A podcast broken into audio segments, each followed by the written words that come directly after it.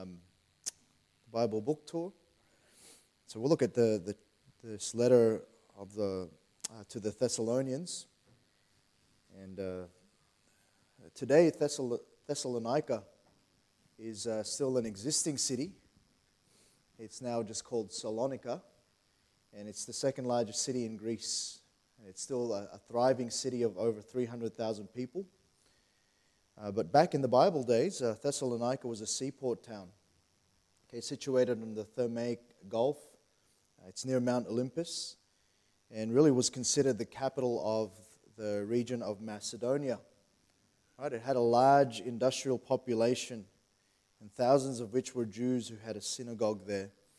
And so let's uh, pick it up here in, in verse 1, chapter 1. Paul and Silvanus and Timotheus unto the church of the Thessalonians, which is in God the Father and in the Lord Jesus Christ. Grace be unto you and peace from God our Father and the Lord Jesus Christ. We give thanks to God always for you all, making mention of you in our prayers, remembering without ceasing your work of faith and labor of love and patience of hope in our Lord Jesus Christ in the sight of God and our Father, knowing, brethren beloved, your election of God. For our gospel came not unto you in word only, but also in power and in the Holy Ghost and in much assurance, as you know what manner of men we were among you for your sake. And you became followers of us and of the Lord, having received the word in much affliction with joy of the Holy Ghost, so that you were ensamples to all that believe in Macedonia and Achaia. And so this church was a, was a church that Paul looked to, was thankful for. He notes there that he remembers without ceasing all of these things about them their work of faith, their, their labor of love. And so this church was a, was a joy to, to the Apostle Paul. Uh, the church really was planted by Paul on his second missionary journey. So if you go with me to Acts chapter 17, we see that here in verse 1. And when they had passed through Amphipolis, and Apollonia, they came to Thessalonica. Notice there was a synagogue of the Jews, and again, Paul's habit was often to, to seek out the synagogues or places of, of worship or places of learning. And Paul, as his manner was, went in unto them, and three Sabbaths, uh, Sabbath days reasoned with them out of the Scriptures, opening and alleging that Christ must needs have suffered and risen again from the dead, and that this Jesus whom I preach unto you is Christ.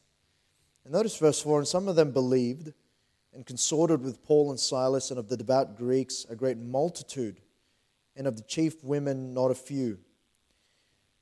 But then something happens in verse 5 the Jews which believed not, moved with envy, took unto them certain lewd fellows of the basest sort.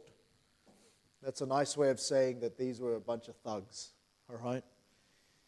And he says, and gathered a company and set all the city on an uproar and assaulted the house of Jason and sought to bring them out to the people. And when they found them not, they drew Jason and certain brethren unto the rulers of the city, crying. So they were looking for, for Paul and Silas. So this is their description of them. These that have turned the world upside down are come hither also, whom Jason hath received, and these also do contrary to the decrees of Caesar, saying that there is another king, one Jesus. And they troubled the people and the rulers of the city when they heard these things. And when they had taken security of Jason of the others, they let them go. And the brethren immediately sent away Paul and Silas by night unto Berea, who coming thither went into the synagogue of the Jews. And so we see there just this, uh, this short account, really, of Paul's time there. And so we see his visit to Thessalonica is, is, is really, it's cut short because of the, these troublemakers that we read about there. People were getting saved. Lots of Greeks were getting saved. Some of the Jews were getting saved. Some of the chief women of the city had gotten saved. And as a result, these Jews were moved to envy and they started to cause trouble for, for Paul and all of his companions. And so his visit to Thessalonica is cut short because of these unbelieving Jews. And here we read that he has to leave town under the cover of darkness, and there they go to Berea. He's soon driven over there, and, and then some by, say, by the same vicious Jews are driven out of Berea and they head over to Athens, and, where, and then Timothy and Silas, they remain in Berea. And so while in Athens, he sends to Timothy requesting that this young helper go back and strengthen the work in Thessalonica, which, uh, which we read about in 1 Thessalonians chapter 3. Okay, so from Athens, Paul's, Paul goes to Corinth, and then there at a later date, both Silas and Timothy catch up with him, and then that's where Timothy brings a good report, okay, concerning the work that's been started in Thessalonica. And so Paul is overjoyed, of course, knowing, hearing about that and knowing that the situation was uh, pretty, uh, pretty, um, uh, pretty uh, troublesome when he left. There was, there was great trouble.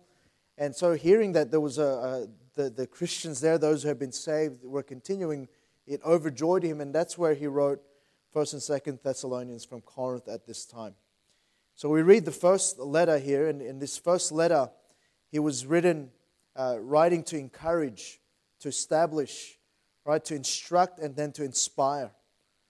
And as we read, the church was uh, mainly composed of, of many Gentiles, but also some Jews, proselytes, and then some chief women. Um, someone said this uh, Paul's success in Thessalonica has not been the usual experience of missionaries among the heathen. Okay, Carey in India Judson in Burma, Morrison in, in China, and Moffat in Africa waited each seven years for his first convert. But here, the Holy Spirit allowed Paul to reap a sudden harvest. And, and truly, it was, as, as, we consider here the, the kind of church these, Thessalon, uh, these Thessalonians had become. And here it's significant for us to note that the first letter Paul wrote to any church was to this model church really was a model church in Thessalonica. It was pure, it was upright, it was faithful. And if you read through it, Paul had much praise and really nothing to blame. And these new con- converts had a faith that worked, a love that labored, hope which enabled them to patiently bear afflictions and wait for the coming of the Lord Jesus. And they also had a walk that revealed that they were in the light. And so this was a model church. Uh, Paul teaches the, the Thessalonian Christians strongly as you read through about the second coming of Christ. Okay, every chapter really closes with teaching on this grand subject. In, in chapter 1, it's an inspiring hope in verse 10.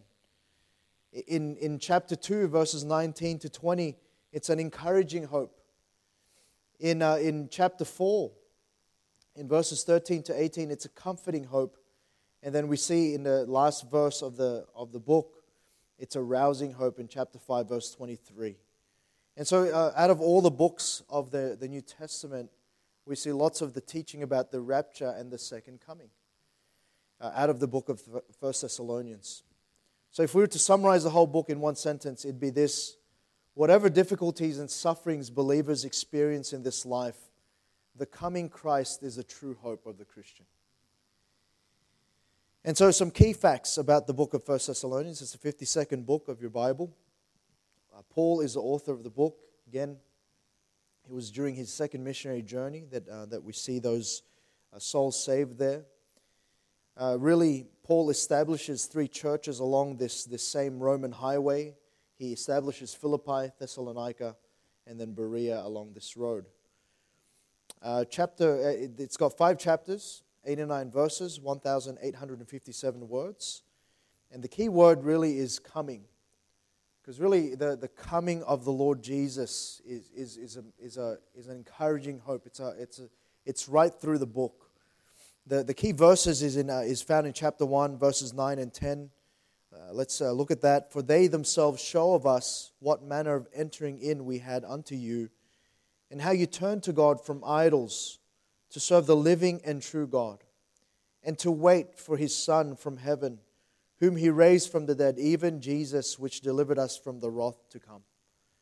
And so, again, you see there as, as he closes even the first chapter, he's, he's already alluding to and speaking of the waiting of, uh, for, for the Son of God. Uh, some, some interesting facts. No other biblical book, uh, regardless of its size, gives as much space to the rapture as does 1, 1 Thessalonians. Okay, this glorious event is referred to in each of its five chapters. And the passage, specifically in chapter 4, verses 13 to 18, is the most detailed single account of the rapture in the Bible. All right? Um, of the many churches he founded, Paul only, uh, only six would receive a New Testament epistle from Paul. Right? Of those six, uh, Corinthians, Galatians, Ephesians, Philippians, Colossians, and Thessalonians, only the church in Corinth, and here we read in, in Thessalonica, were blessed were two, with two inspired letters. All right, so I don't know if you noticed that. Uh, we know that Paul was hindered by Satan when he was uh, later attempted to visit the city. Uh, look at chapter 2, verse 18. He says it here Wherefore we would have come unto you, even I, Paul, once and again, but Satan hindered us. And so we see that Paul had a great desire to return there and do more work there, but they were hindered to do so. Uh, Paul spent at least three weeks in Thessalonica.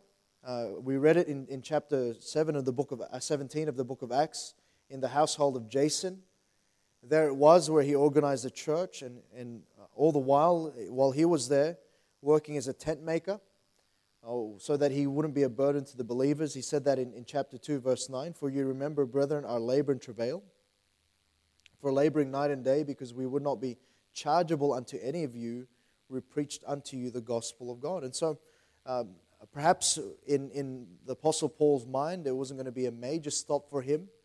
Uh, he had just gone there. He was, he was going to, it was a, more like a self funded type of, uh, type of stop that he was going to make. And there he was, seeing the Lord working. All right, so the, those are some just some interesting facts. So, uh, some, the purpose of the book really is to give us hope as to seeing our Savior. It's to help us see the reward uh, for our service, comfort for us in our sorrow with the hope of His coming, and then to exhort us to be ready for His coming. Uh, specifically, Paul wrote the, the letter to commend the Thessalonians for their steadfastness in, through their persecution. As, you, as we, we understand, even from the outset of, their, of the inception of the, uh, of the church, there was already a great uproar in the city. And so you could imagine, even when Apostle Paul and all of his companions were, were taken away by night, the, the, the kind of tribulation and trial they would have faced and persecution. And so he was commending them really to, in the first place, to also to defend himself against criticism of his conduct during his stay at Thessalonica. He was reminding them of, of the kind of conduct that he had because of the uh, even, the, even though he left in so, such controversial circumstances. And really, in, by extension, to explain his absence from them. And then also to explain Timothy's visit to them, why he's going to send Timothy over to, to help strengthen them. And I, I think for those of you who were here Sunday night, we started to, to look at Timothy and his life. But also to give instruction on personal and corporate Christian living in light of the, the coming of the Lord Jesus Christ. In church, it'd, it'd, be a good thing for us to, to, to live in that light today. Um, it, it ought to be that, that we're mindful that not only did Christ come the one time, the first time, but he's coming again. And that we will be held accountable at that time. And we need to work uh, while it's day, because night cometh when no man can work. And so we need to live in that light as well, uh, but then also to explain events related specifically to, to Christ's second coming. So he wrote with all of those uh, as part of his purpose. a good outline of the book, really, we can um, just summarize the book. Uh, some have called it the Epistle of the Rapture, but we can title it Get Ready for Christ's Coming. And because of that, we need to be the model church in chapter 1. There he highlights their work of faith. In chapter 2, we see the model servant. We see their labor of love. In chapter 3, we see the model life, where he talks mainly about being unblameable in our holiness. Then in chapter 4, we see the model faith, and that is hoping in Christ's return. But then in chapter 5, also the model action, how we, have, how we ought to be walking in the light. And so, again, it's, it's, a, it's, a, it's a great book on, on how we ought to be as a church. And so, the type of Christ that we see mainly in, in the book of First Thessalonians is see, is Him as the coming Lord. And so we look forward to His, uh, his soon return. And so, just a, a, lot of things there to, to think about in the book of First Thessalonians. But I want you to note here, as we make uh, just uh, make some application, in, in verses uh, 1 Thessalonians chapter 1, look at verse 5 again. So he commends them and, and, um, and speaks of his great love for them. Then he speaks about the, himself. He says, For our gospel came not unto you in word only, but also in power, and in the Holy Ghost, and in much assurance now, notice what he says as you know what manner of men we were among you for your sake. So he's saying we came in there and we had the intent of the gospel to speak the gospel, but we didn't come with just, just the intent of speaking it. We came with it in power and in the Holy Ghost. He, he's saying they, they came with that great assurance that, that they were there for a great work. But then he also pointed at the fact of, of the, the kind of people they were amongst them, they, who's speaking about their testimony and in verse 6, and he says, And you became followers of us and of the Lord. So, in, in considering all of that, the gospel and, and the kind of life they were living, they became followers of them in the Lord, having received the word in much affliction. And boy, nothing, nothing will show a person's true character and, and true intent and true purpose uh, other than, nothing will show it other than affliction. They went through great affliction and here he's saying that you, you went through that as well, but then he says with joy of the Holy Ghost. And again, oftentimes we read through, and, and particularly in the book of Philippians, you read through there the mixture of suffering and, and, and even trial, and then the mixed into that rejoicing and joy. Sometimes from our human minds, it doesn't quite make sense, does it? But in those situations, God gives us joy through the Holy Ghost. And He's reminding them of, of that with them. And then as a result, you'll notice verse 7 so that you were ensamples to all that believe in Macedonia and Achaia. Again, thinking about Thess- Thessalonica as a major city, as a place that, that, that people look to in the world now, people were looking to from a spiritual point of view, a, a church there that had become an example. And tonight, I just want to give you a challenge uh, where that phrase comes from ensamples to all how we can be ensamples to all. It says in verse 8, For from you sounded out the word of the Lord, not only in Macedonia and Achaia, but also in every place your faith to Godward is spread abroad. So not only was it in their immediate vicinity where they're known for their example, for their faith, it went beyond that and it spread abroad. It's spreading abroad the, the, the, the, their faith so that we need not to speak anything. It was saying that, that, that before they came into even another city, this church's reputation preceded even the Apostle Paul, preceded even those, those of his companions who, was, who were going around trying to work the work of the gospel. They had heard about this church in Thessalonica.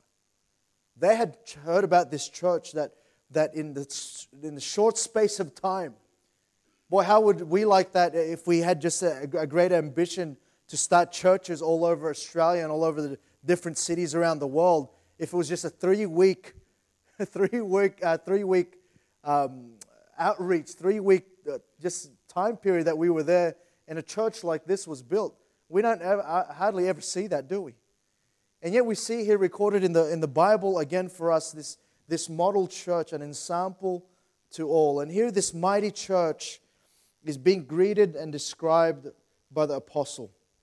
He, he noted the evident way that the gospel came to them and the circumstances that faced them when receiving the gospel. We read it early in Acts chapter 17, how, how those unbelieving Jews had gone into the household of Jason trying to, to wreak havoc and trying to look for Paul and his, his, uh, his companions and, and how they were trying to disrupt what, what the Holy Ghost was so evidently doing. And so we see from the very outset that the gospel worked powerfully in their midst, and yet what characterized the Thessalonians wasn't merely their declaration of the gospel, but their outworking of the gospel. He already spoke about their, their, their work of faith, their labor of love, their patience of hope in our Lord Jesus Christ. And so all of these things were evident. Not, not only were they saying good things, they were doing good things. It was evident about them. And, and you know, sadly, too many people speak of what God has done in their lives without evidencing what God has actually done in their lives. And if we're not careful, we can, we can, uh, we can say the right things and we can sound the part. But, but in all actuality, do we play the part? Do we do those things that we declare? And I believe that we can't just be mere mouthpieces for the faith, but we need to be examples of the faith. We can't just talk about the faith, but walk the faith that God has given us. And so, for, for uh, this church that was an example to all, let's learn a couple of lessons from them. And firstly, I want you to note that this church, they had a pattern to follow. If you note there in verses 5 and 6, they noted the, the powerful way that the gospel had come to them. But it, partnered with that was the testimony of those that had gone there. And notice that, that the Apostle Paul, he was saying, and in much assurance, as you know what manner of men we were among you. And so this, this group of, uh, of, of men that went uh, with Apostle, the Apostle Paul, it wasn't just Paul referring to himself, he was referring to that group that had come in. They had set an example. And, so they said, And ye became followers of us and of the Lord. You know, often often the, the, the, the reason why there's strength in a, in a church is because there was a preceding generation that set a good pattern for, for them to follow. And so here he's referring to them, uh, to, to he and the group. He's saying, We were an example to you. We, we, we came in there with great power, with the gospel in mind, but we were an example to you. We also lived the gospel. We also followed uh, after the, the, the commands of our Lord Jesus Christ, and, and, and we became fo- you became followers of us and of the Lord. And oftentimes, Apostle Paul would exhort those who he wrote letters to that to be followers of him as he also is a follower of Christ. And, and church, listen, tonight, uh, you could be that, that, the, that kind of person that someone can follow. But you, firstly, that has to proceed in your life a true fellowship of the Lord Jesus Christ. And church, listen tonight, if, if we would be, and you know, I'm just, uh, I was just recalling this afternoon as I was thinking about this message, just a, a time I sat with, uh, with missionary Doug Sisson over there in General Santos City.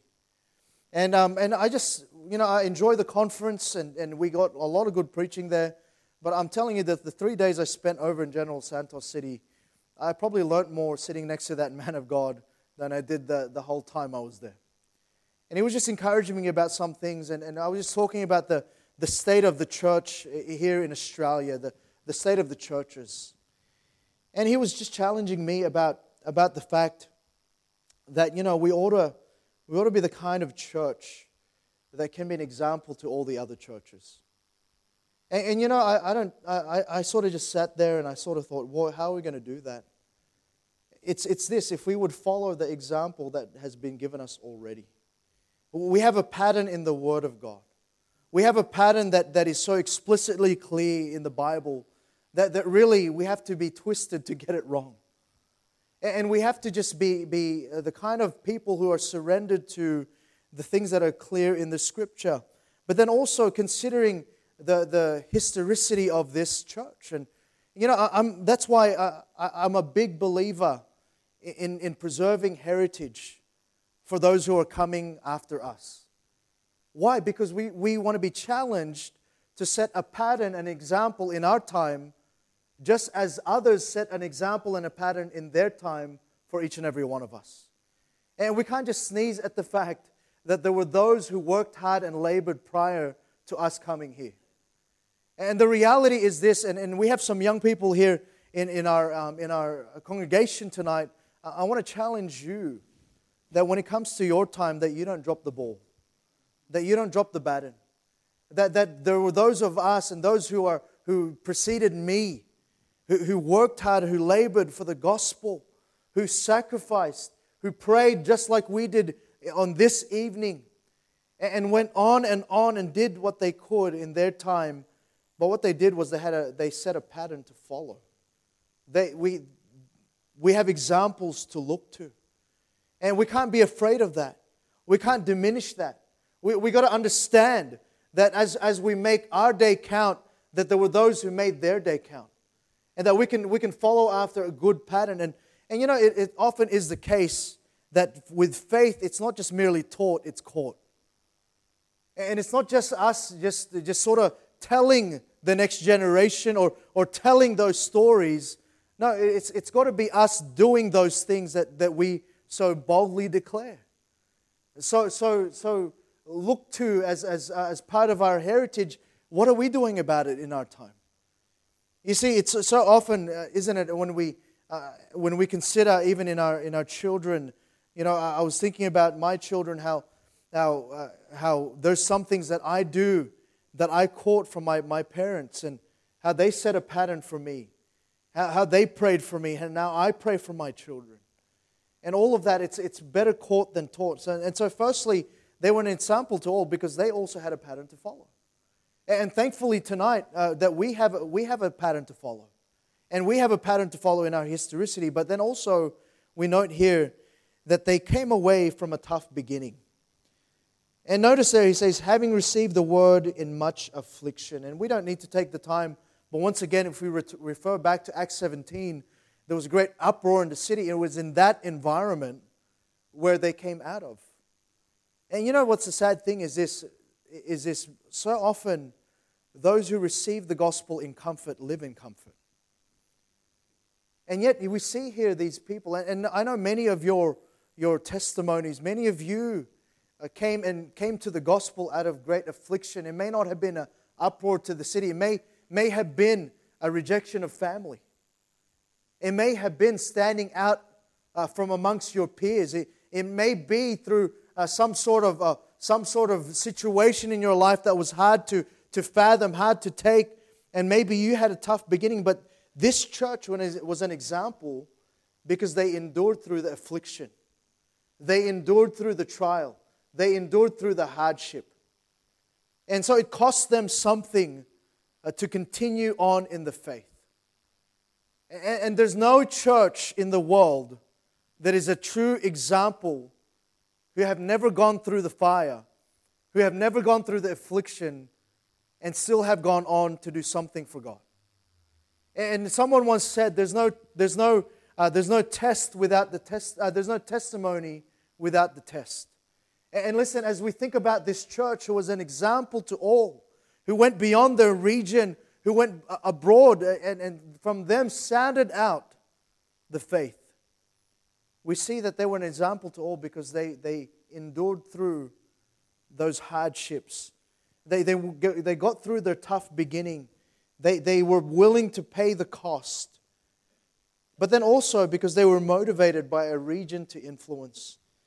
Notice uh, here again in verse 7 so that they were ensamples to all that believe. And notice this in, in, in, Macedonia and Achaia. You know, these were people that were in their vicinity. These were people that, had, that, that went through and traveled through that city. And you know, um, it's interesting uh, to, to note there that they had a, a local focus, but then they had a global voice. You understand that?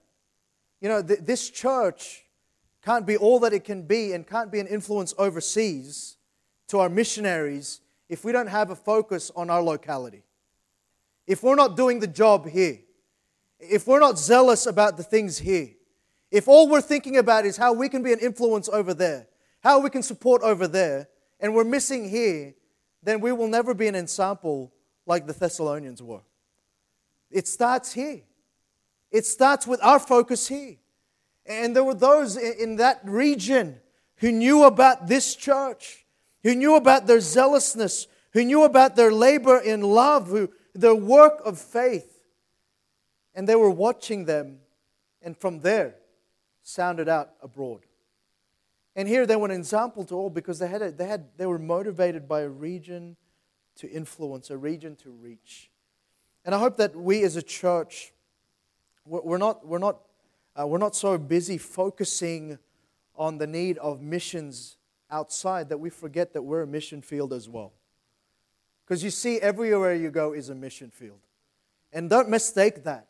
Don't let anyone else tell you that, that no longer the gospel is needed here. They're mistaken. They're wrong. They've not seen what we see. Maybe they've been away too long and they've forgotten the need right here. And listen, church, we need to be the kind of church that, that has a, has a real, real motive, a real heart for those that are just right there at our doorstep. You know, uh, I was speaking to a couple of our guys who went on the, uh, maybe it was a couple of our guys and girls who went on the Outback trip last year. I'm glad we got to do that. I'm glad we got to go out to the, uh, to the west, uh, the western uh, outback of, um, of Queensland.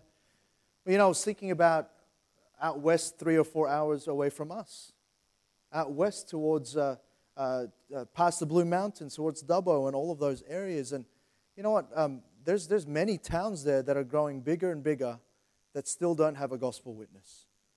And I was just chatting with Brother Jim Heberly uh, as I saw him last week. We were just talking about what, what a great thing it would be to one day start a word for the West, New South Wales. How, how we can have a heart for our regions.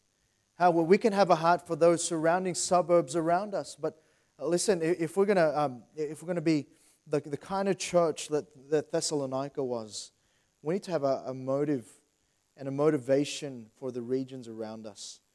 But then, lastly, and, and really quickly, verse 8 For from you sounded out the word of the Lord. Not only Macedonia and Achaia, but also in every place your faith to God would. And lastly, it was just simply this they had an unashamed faith. They were just courageous. And notice the word again, for from you sounded out. You know, they didn't whisper, they, they didn't quietly go about their business. No, in fact, the, those ones who started the work there, they were described as turning the world upside down. They were unashamed. And, and here we see they sounded it out. They, they, they, you, you almost see a picture of them shouting it from the rooftops who their Lord is. And you know, too many times in our Western society, we've been beaten down by the word tolerance. Like, like if we speak out the truth, that we're not tolerant at all. And listen, sometimes we think that the better tact is to do so quietly. But listen, more and more in our time, we need not to hold our peace. We need to shout it out. We need to, we need to just be courageous and be un, unabashed and unashamed about the gospel of Jesus Christ. We need to live out with great, uh, with great fanfare those things that, that are true of us as Christians, those things that are, are so expected of us as believers. You see, everyone knew what they were all about. They had a faith that was Godward. There was no, there was no fakeness about them, they were authentic. No one had to verify that they were the real deal. They just knew. They, they were unashamed in their faith. And I wonder if we would be that.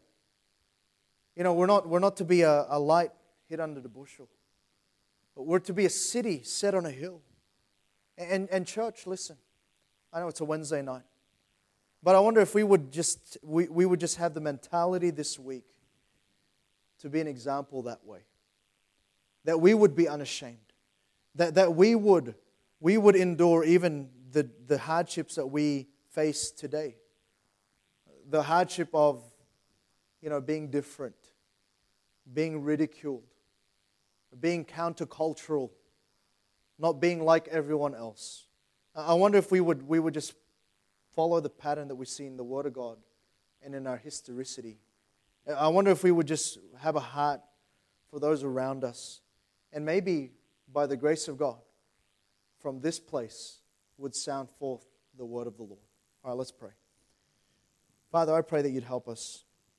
Lord, thank you for this great church in Thessalonica that you, you, you recorded for us, Lord, all of their attributes. Thank you, dear God, that they had a great hope in your second coming. And Father, we, we similarly do. We look to your, your, your soon return. We look to that time where you'll call us up. And yet, Father, Lord, in that, from now to that time, Lord, there's much to do. There's much to be accomplished for your glory, for your sake. So help us, Lord, to, to be a church that would, would, would be an example. Lord, firstly to each other, but then also to, uh, to the, our, those just outside our doorstep, to the regions, and then beyond that, the regions beyond. So I pray that you'd help us, Lord, as uh, individuals, Lord, to take ownership of that. And we pray and ask these things in Christ's most precious, holy, wonderful name.